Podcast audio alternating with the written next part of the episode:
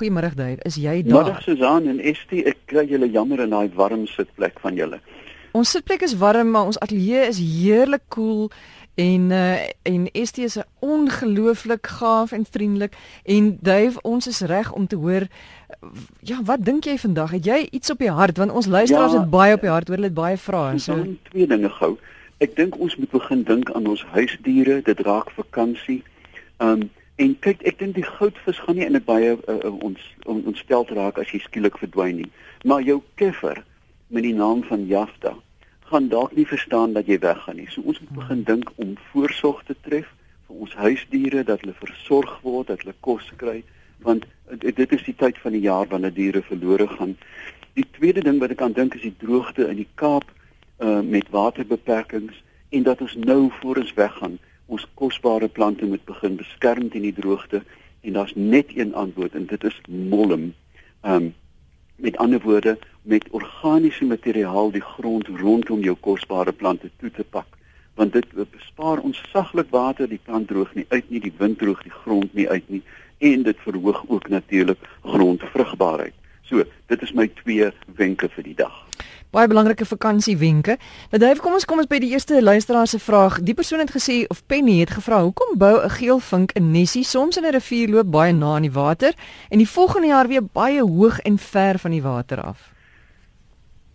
Vinke het um ons vakansies is beter as nie kontant saam Ekskuus tog Dave, dit was 'n klein vingerfoutjie. O nee, wat dis die dis die warmstoel. Dis die warmstoel, um, ja vinke en baie ander voëls en selfs ander diere soos dit reënpadda, ag uh, uh, skuimpaddas is geprogrammeer om hulle nes bo oor water te bou. Maar nou met die mense koms met baie baie meer um voedsel, is daar 'n tekort aan beskikbare damme. Met ander woorde, indien daar 'n wilgerboom oor 'n dam is, gaan hulle laag oor die water bou. Dit beteken 'n waterdier soos 'n muishond kan nie van onder af kom nie en 'n boomslang heel moontlik as gevolg van die lang tak kan nie afseil nie.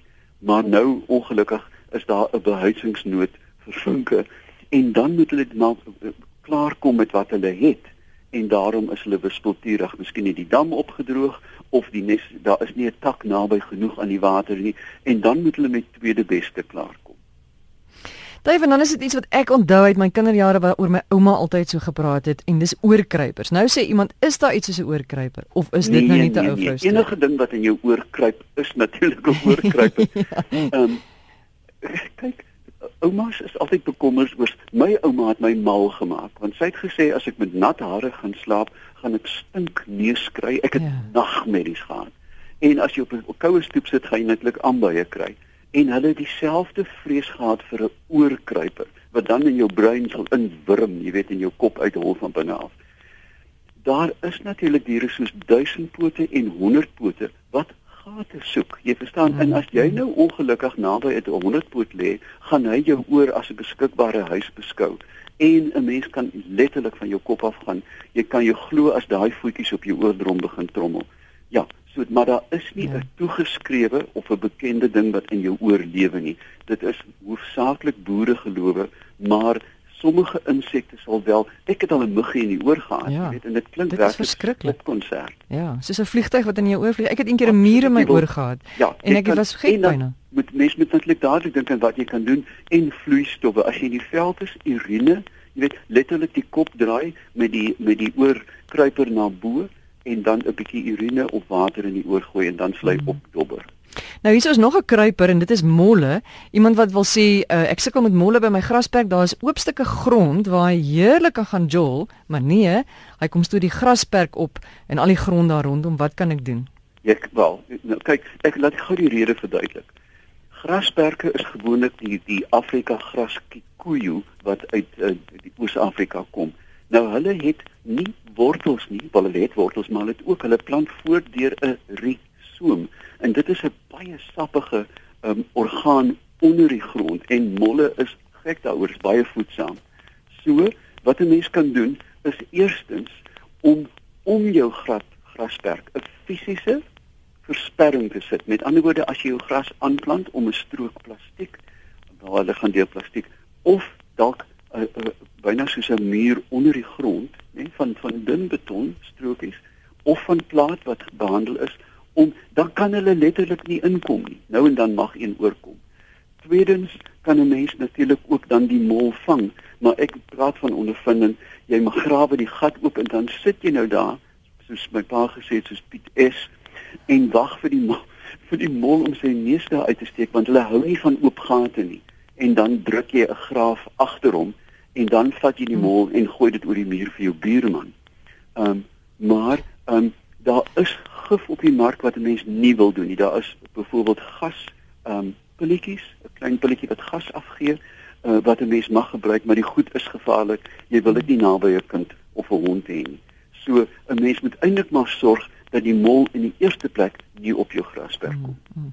Ja, want dan wees omdat nou nie hierdie molle onnodig pyn aan doen deur hulle te vergiftig nie, want dis 'n baie wrede dood vir die arme goed om dit te sterf. Dit is 'n wrede dood, maar tweedens, kyk molle was hier lank voor ons tuine gemaak. Mm. Maar wat 'n mens ook nie besef nie, is dat kyk on, ons moet ook onthou daar's twee soorte molle, 'n kruipmol wat wat die klein tonneltjies maak en dan is daar die stootmol of die tandmol.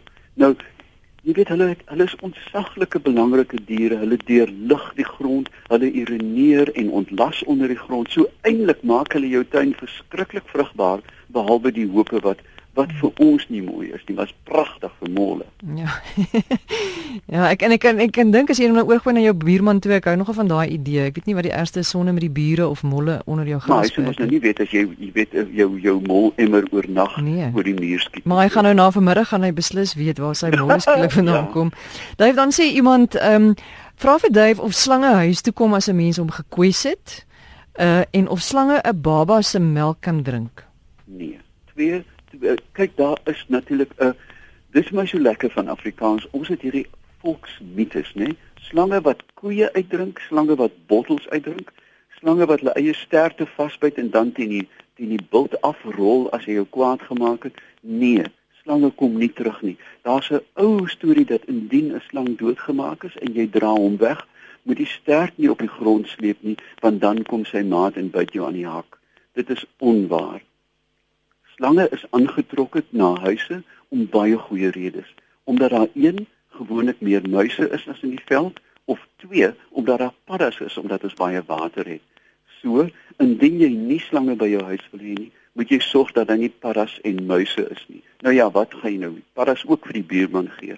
Maar ek dink 'n mens moenie kos laat rond lê nie want dit is 'n resep vir slangsoek. Dave, dis nogal 'n interessante ding waarna ek al baie gewonder het. Hoekom is daar so 'n dubbele stukkie aan die agterkant van 'n hond se oor? Jy weet dis dis mos amper so so 'n lasplekkie, so 'n openingkie, so 'n dubbele stukkie en 'n kat het dit ook. Weet jy weet jy van die 19 goed wat ek op aarde nie weet nie? is dit nou, nou een? Nou vandag is dit nommer 20. Uh, ek is ek kan jou regtig nie 'n verklaring gee sonder om te gaan dit kon ek nie. Ja, ek weet, dis 'n verskriklike Kerspresent wat jy my nou gegee het. Daai van dis 'n wonderlike uitdaging. Jy sien, maar nou nou is daar iets nuuts wat jy kan leer. Ons is by 20, maar wat ek wel beloof is om teen vanaand dit op my Facebookblad duifpeppler.com te verduidelik en dan gaan ek vir die res van my lewe gaan julle met die op daai en uitvang. Ek ek is totaal bewus daarvan en ek het nie 'n logiese verklaring nie. Ek is jammer nommer 20. Ek wens ek het 'n klein klokkie gehad wat ek kon lui. Nou ons gaan almal vanaand jou Facebook bladsy besoek om te om te kyk wat dit is. Dave gaan môre lag hy byna dood as hy dit nie. ek gaan dan onmiddellik vertel. Dave, net gou-gou wat wat hoekom iemand vra hoekom is avokado peer giftig vir sommige voëls en vir ander nie? Dit is net eenvoudig hoekom is sekere plante kyk 'n kasterolie-plant bevat risien wat een pitjie kan 'n mens doodmaak, maar duwe eet 'n krop vol. Dit is een, een net eenvoudig die fisiologie van sekere diere. Jy moenie sjokolade vir jou hond gee nie. Hulle het geen ensieme om dit te verwerk nie. En net soos daar giftige plante vir mense is, is daar giftige plante vir diere. Uh, en dit beteken nie dat een plantsoort deur almal gevreet word nie. Dit word selektief gevreet en nou kan 'n mens jou indink dat evolusionêr, nê, hoeveel diere moes in die proses gevrek het om uit te vind dat dit nie moet vreet nie. En dan word later word dit geneties bepaal en sê as jy 'n papegaai is byvoorbeeld 'n Afrika grey of 'n Afrikaanse grys papegaai, moenie vir die stomme ding avokado gee nie, want jy dit is soos daai skets in in Monty Python finding for the field sy lê onder sy hok.